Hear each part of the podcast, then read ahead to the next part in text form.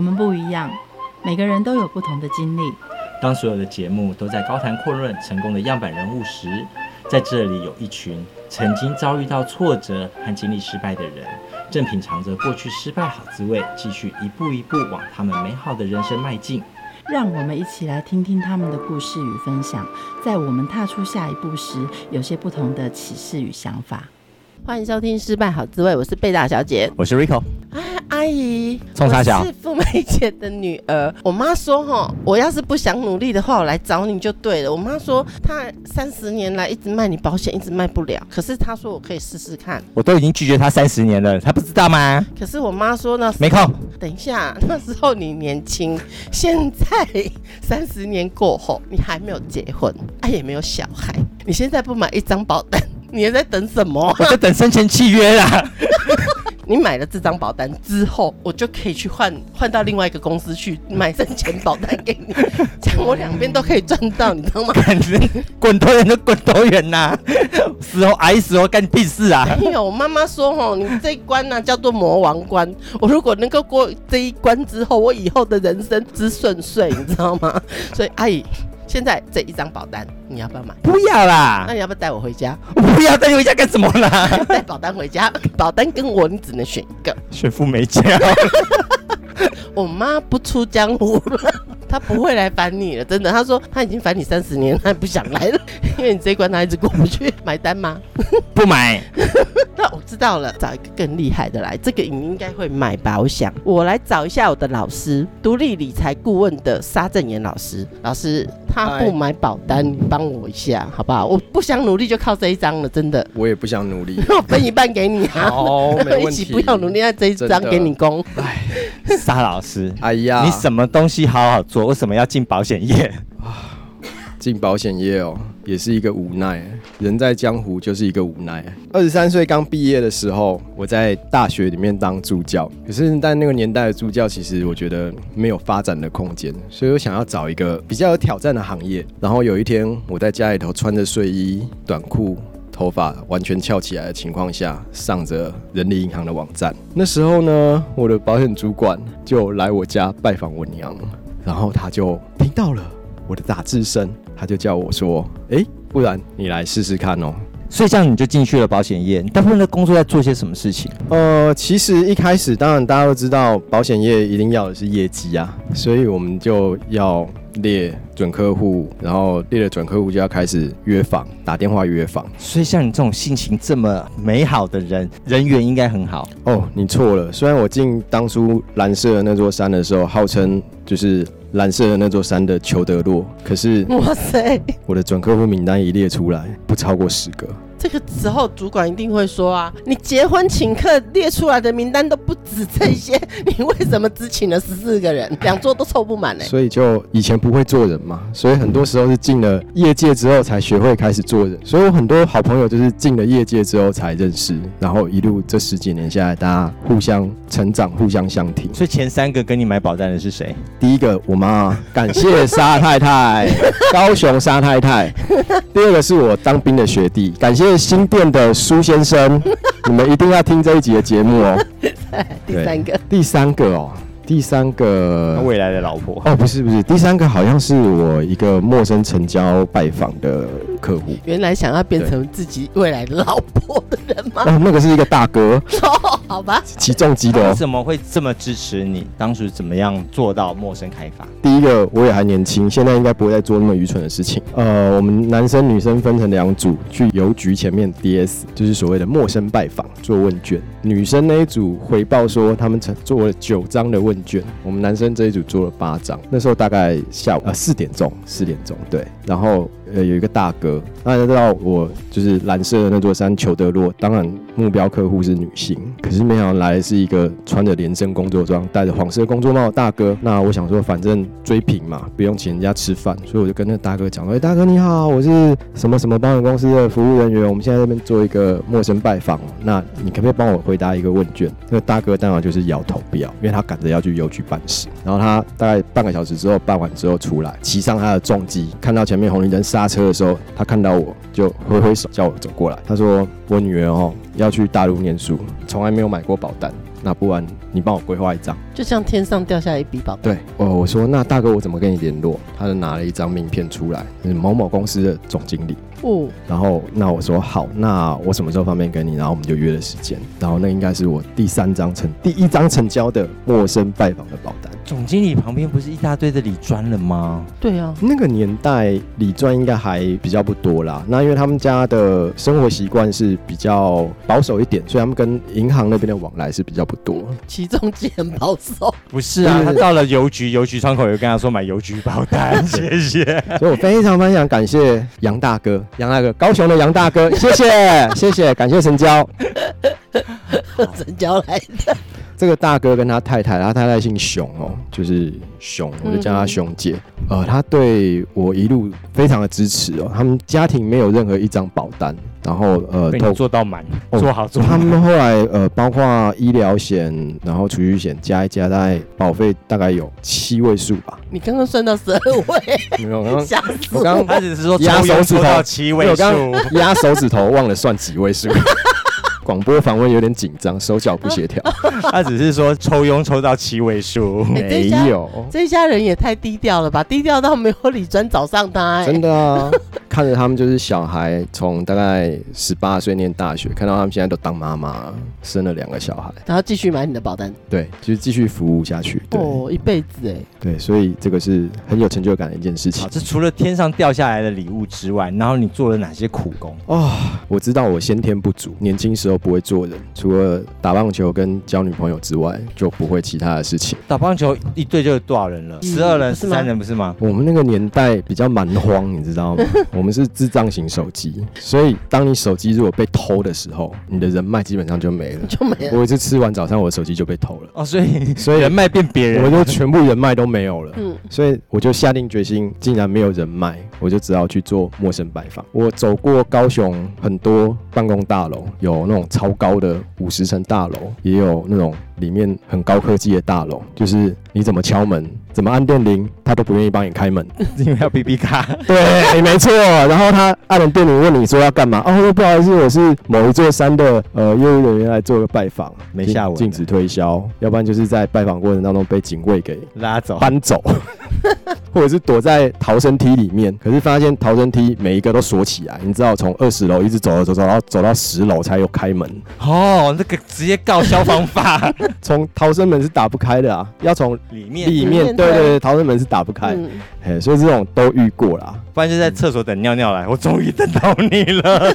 然后我还有记得，还有一次是在那个菜市场摆摊，我们也有试过。菜市场摆摊也试过，是什么摆法？就人家卖菜，你卖对啊，对啊，我们跟我们跟他们租一个摊位啊，然后就拿了那种露营的那种简便桌子，有没有？然后就就在那边陌生拜访啊。那搞得像办信用卡的感觉，还要送那个可爱的小闹钟。信用卡不会去菜市场办的。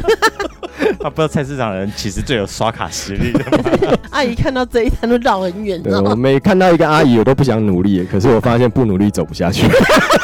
真的爬到最高楼，然后一楼一楼就走下来。对对对，真的。记得我最高是做到三十八楼了，然后一层大概十几间办公室，拜访完一层就往下走，拜访完一层往下走。走进那个大厅的时候，那警卫说：“哎，换证件，去哪一家？”那时候好像还没有换证件，现在应该要。所以现在的保险从业人员更加难。当然，老师，你这一套现在怎么使用？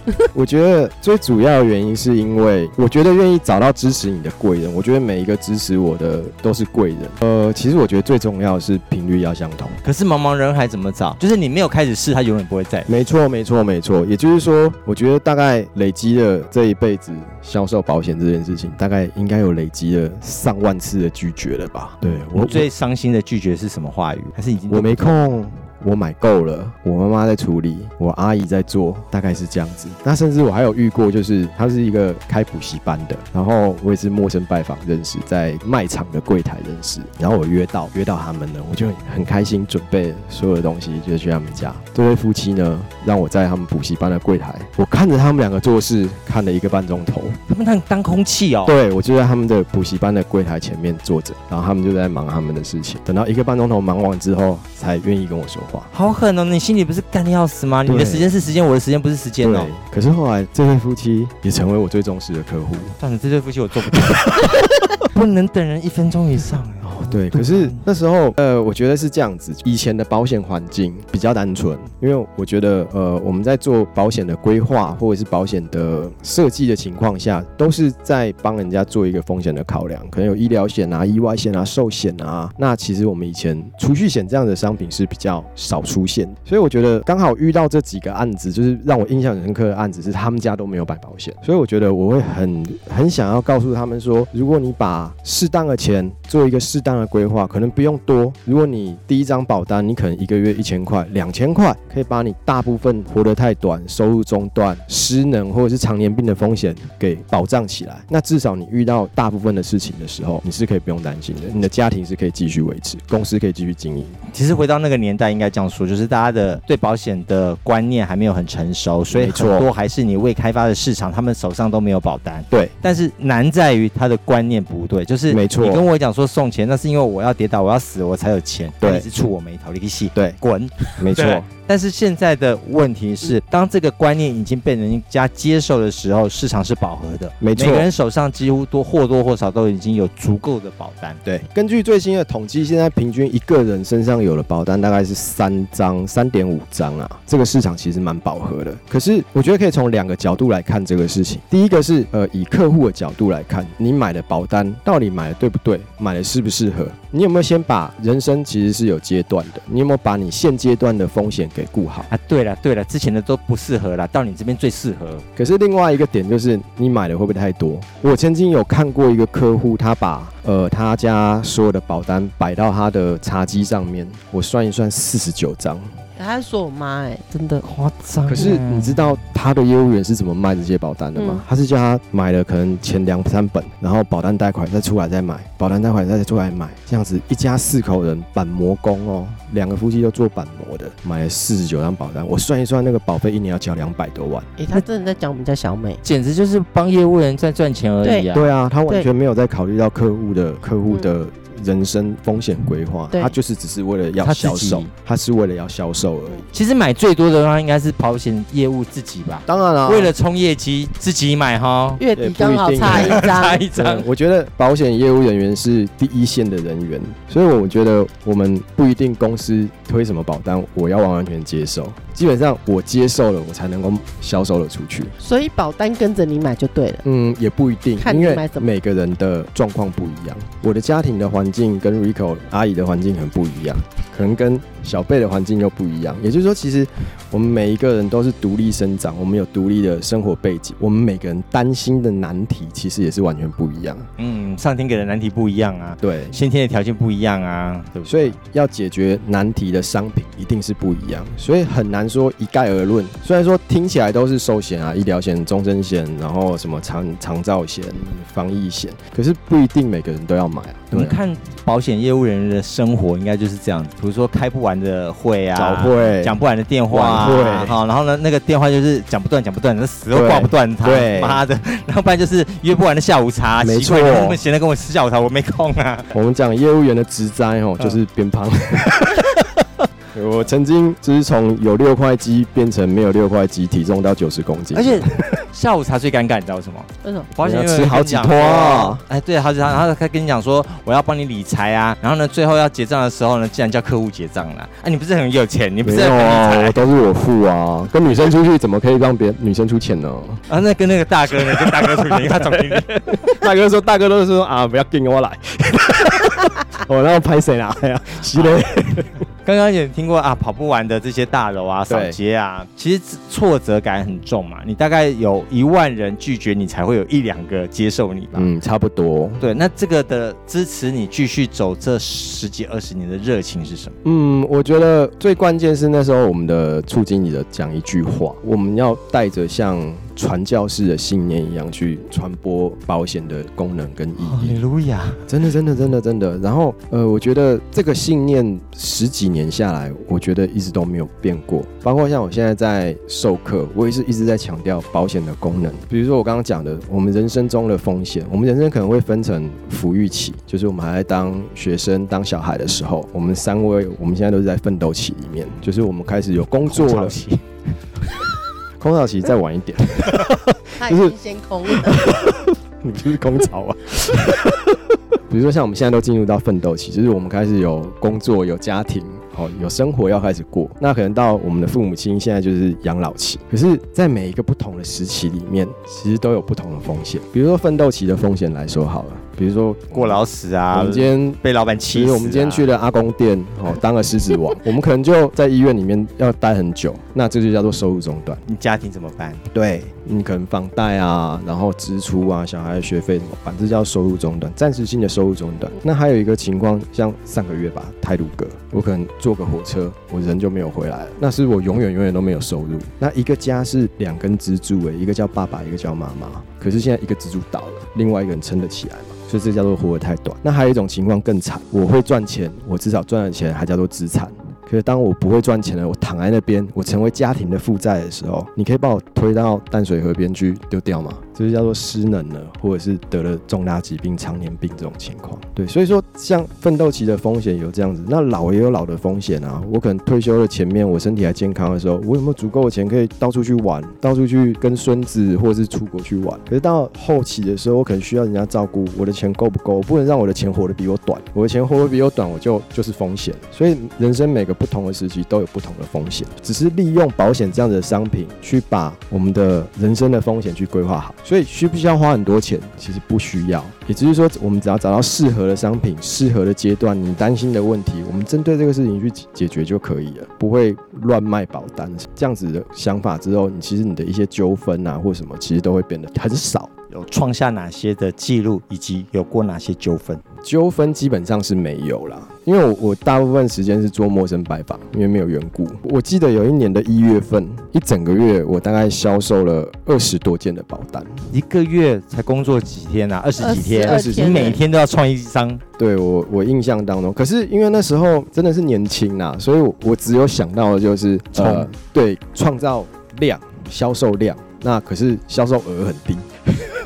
这是入门款吧？因为什么阿姨在做，我妈妈在做，你至少给我一个机会，一件都卡位，一万块甚至几千块的都有。但是我觉得这个过程当中就是当做一个服务表现，嗯，基本功的训练。对，因为其实我觉得每一张保单的行销都是得来不易的，人家愿意坐下来听你讲，愿意花他的时间来听你讲这些东西，我觉得这个都是一个很珍惜的事情。这里面说到一个重点，就是保险员呢爱讲讲不停，很少人愿意听人家说。对，那如果你没有听人家说，你怎么知道人家的需求？对，应该这样子讲。我觉得要学会问，怎么问？我们做一个开头，比如说小佩，你觉得住院这件事情，它是一个悲惨的事情，还是在享福？那看生什么病呢？应该是应该是悲惨吧？你觉得是住院啊？你觉得是悲惨，对不对？对啊。我我自己的经验是这样子，就是有一次，呃，我带小孩出去玩，然后我就被虫咬了，在脚跟这边，啊很痒，我就抓抓抓抓抓抓抓，然后它就肿起来了，我就发烧烧到四十度，蜂窝性组织炎。对，然后我在凌晨的时候就被我老婆送到急诊去住院，等到隔天吧，我才要等到病房，十一点多才等到病房。我跟另外一个个阿伯在同一个病房里，这阿北是一个深度瘫痪，就是脑干中风的一个病患。六十三岁而已，那时候跟我爸年纪大概才差不多。然后他就躺在那边，然后我每天大概他只要一吃完东西，你就会闻到一股胃酸味。哦，不是，是大小便失禁的味道。所以我在那边住了六天，全部都在闻他的塞鼻。可是你会觉得说，哦。一个人如果真的是倒在那边没有知觉，是一个受苦受难、没有尊严的一个人。对，嗯、所以等到我第二次住院，被我老婆叫去开鼻中隔弯曲的时候，我死也要给他排到单人病房。所以有可能你买的保单是在让你是受苦的，哦、可是我的保单可以支付单人病房钱，我就是去享福的。一个是闻塞鼻，一个是看风景，所以还要领钱。而且那个闻塞鼻的没有办法卖他保险，对对对对，不 会跟你讲话。没错，所以就是说，你的真的要看你是享福还是到底是去受苦啊？嗯、一直在这样子的情况下，就是。这个信念在支持我，因为我是七月份进保险公司的，所以第一年的公司的业绩竞赛是没有达成的，因为那时候真的太太菜。所以之后我连续十二年就是完成呃高峰，然后急峰，就是比高峰还要多一倍的业绩，就一路上这样子完成上去。这真的很不容易耶！连续十二年，当年我们是被人家叫说你也快要被 fire 了，你要不要努力一下？你要不要赶快打电话一下？因为我不想努力了，主管我不想努力了，找不到那个不想努力的目标啊。对啊，海豚机一打开。嘴就关起来，我还要用海豚机哦。都三三一零而已。接下来，保险的产业有哪些的变化？好，其实我觉得最大的转捩点是在二零零八年，也就是金融海啸那一年，跟雷曼兄弟有关吗？对，有关系，有关系。呃，以前的银行、保险跟证券，其实大家是分开的。虽然那时候银行已经开始有所谓的财富管理的部门，可是大部分销售的都是所谓的，就是比如说基金啊、联动债这样子的商品。那二零零八大家都知道发生了什么事情，雷曼兄弟的联动债让银行受了很大的伤，所以之后银行的理财部门开始转卖保险。他们以前是不屑卖的啊，哎、欸，对，这些拉保险的，跟我们这些行员，保险商品相对来说安全许多，它不会有投资上的损失，它是一个固定收益的商品，所以现在都开始卖所谓的保险商品。那等于是银行行员开始抢你们的业务？对，现在连券商都有财富管理哦。那你就抢他们业务好了。哦，我们就没办法抢啊，我们没办法存放款啊，我们也没有办法贷款啊，我们也没有办法卖他股票啊。那现在的保险业务员不是被挤压到一个，本来一个饼是大家分开吃，现在是大家一起吃。其实二零零八年之后，我觉得我学到最重要的一件事情就是我要开始提升我自己，我不能再去做那个一两万的小单子，我要开始想办法去学一些。更大的意念出来，比如说企业的团险、企业的保单、委任经理人的保单。我大概差不多从就是二零零八、二零零九那时候开始接触这样子的知识，可能会开始做一些财富的传承，甚至是呃预留税源的规划。这几个部分，你就大概从那时候开始学，可是完全还没有没有任何的结果。老师的专业知识这么丰富了，你的下一步是什么？现在工作其实就是在分享呃一些比较专业的知识给从业人员。那所以我很希望能够透过一些社会上面的案例。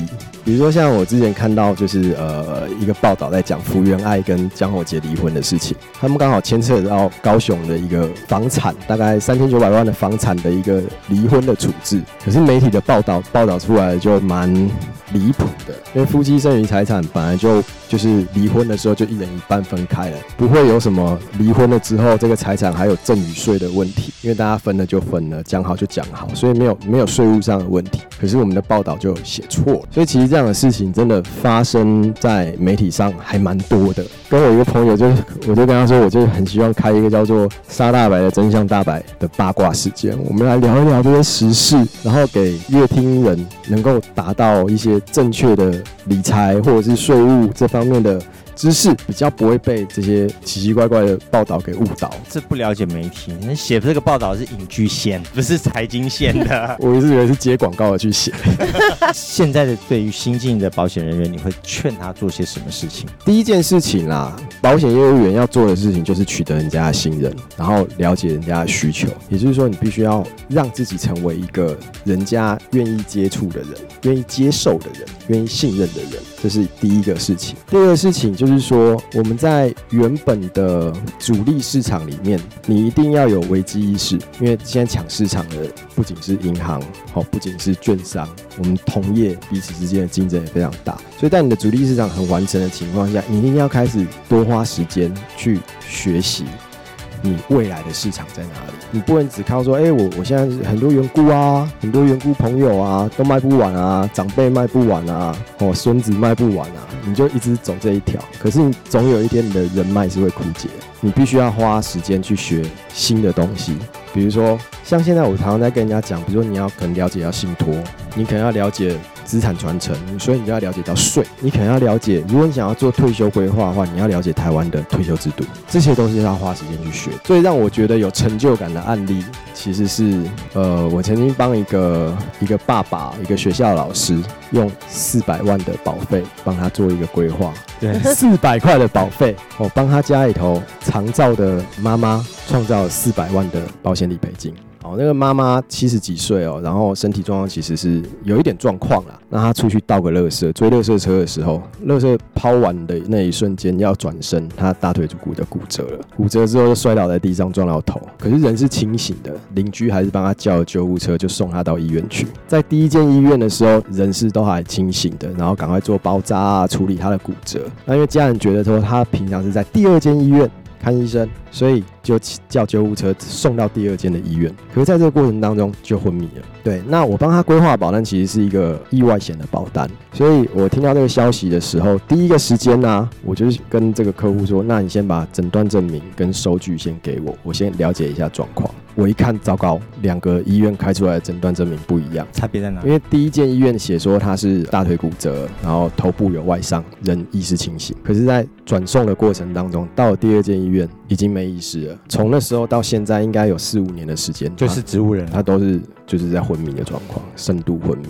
本来只是倒个垃圾，怎么人就对一个倒一个垃圾，真的，而且是送一一边是清醒的，到了另外一边是赔第一边还赔第二边？对，所以第一个时间我当然要先了解说，我要怎么去证明中间的这个时间差的，要怎么认定说这个跟他的意外是有关联。所以那时候我跟公司的理赔其实有做非常多的沟通啊。那后来他们是说，基本上可以用透过调病历的方式，中间公司可以给一个融通的空间，让两件事情彼此是有关联的。可是我觉得在这个过程当中最难处理的一件事情，就是只要谈到钱就伤感情。妈妈唯一的一本存折在其他的家人身上，所以在这个过程当中，为了确保就是妈妈她整个的生病过程当中是可以确保她的利益是是完整的，我就陪了我的这个客户带他去法院做了一个监护宣告的一一个手续。这也是保险人员应该做的事吗？没有没有没有，我觉得就是义务协助他而已。所以这是你的服务表现。对，没错没错。这个监护宣告从法院收件到最后裁决确定。中间还要经过一些访视啊，这些部分过程当中，我都是帮他联络，帮他处理。你为什么这么愿意做一些非保险业务要做的事？因为这些会占到你开发其他客户的时间。对啊，因为我觉得就把该做的事做完啊。你是把每个客户当朋友家人？对啊，因为其实每个保险业务员对，因为其实老实讲，他他就是一个学校的老师，他还要负担这么大的医疗的费用。你与其能够保障他妈妈的完整的一个医疗的过程。其实就是送送件啊，然后写一些 paper 而已。其实我觉得这个事情倒还真的是举手之劳，啊，你能做到也愿意做的。对对对对对对。所以每个保险业务员其实都跟你讲说啊，我把你当家人啊，把你当朋友看啊，我愿意做一些什么事情。可是家人朋友做的到底有没有底线？很多人说啊，帮你当家人朋友，所以我送餐 OK，嗯，我帮你接送小孩 OK，然后我帮你做什么都 OK。可这些到底是不是你们该做的，或者是他的底线？每个人不一样。对。你认为这个底薪应该画在哪里？我觉得像像我刚刚讲监护宣告，然后到理赔完成，其实大概我将近花了快一年的时间，还包括最困难的是监护宣告拿到之后，还要帮他去银行开户。银行开户是因为就是我们要确保他妈妈完整的利益啊。那当然这个也透过一些朋友的介绍，然后最后完成了帮妈妈开户这个过程。所以每个月九号的时候，其实那个钱都会拨到他的账户里面，让他去做疗养院的费用的这个。负担，我觉得最主要原因是因为我觉得是一个定位的问题。如果说你只是觉得说我卖一个保险，所以我帮你去啊买菜啊、接小孩啊、送狗去洗澡啊这种事情，那我觉得就是你把你自己看小了。应该觉得说保险它就是真的遇到问题的时候，我就是带着这一保险送。保险是唯一一个世界上会送钱给你的金融商品呢，而且是在你遇到困难的时候把钱给你的。嗯。紧急，我需要钱的时候赶快送。对，它不是在雨天收伞的一个商品，所以就是说，如果说你把你自己的定位是在这些专业的知识的连接上面，你知道怎么去处理，诶，比如说监护宣告，你知道怎么去处理税的问题，我相信你给客户的价值绝对会比去接猫接狗送剃毛这件事情更重要吧。我讲，就是现在保险已经变成红海市场，如果你不提升自己，那你就是只能被淘汰而已啊。失败经典语录是什么？我觉得我是来送钱的，我就是在。有需要的时候来送钱的，谢谢，谢谢，谢谢。节目最后，我们一起来听汪峰的《有些事情我们永远无法左右》。我们下次见，拜拜。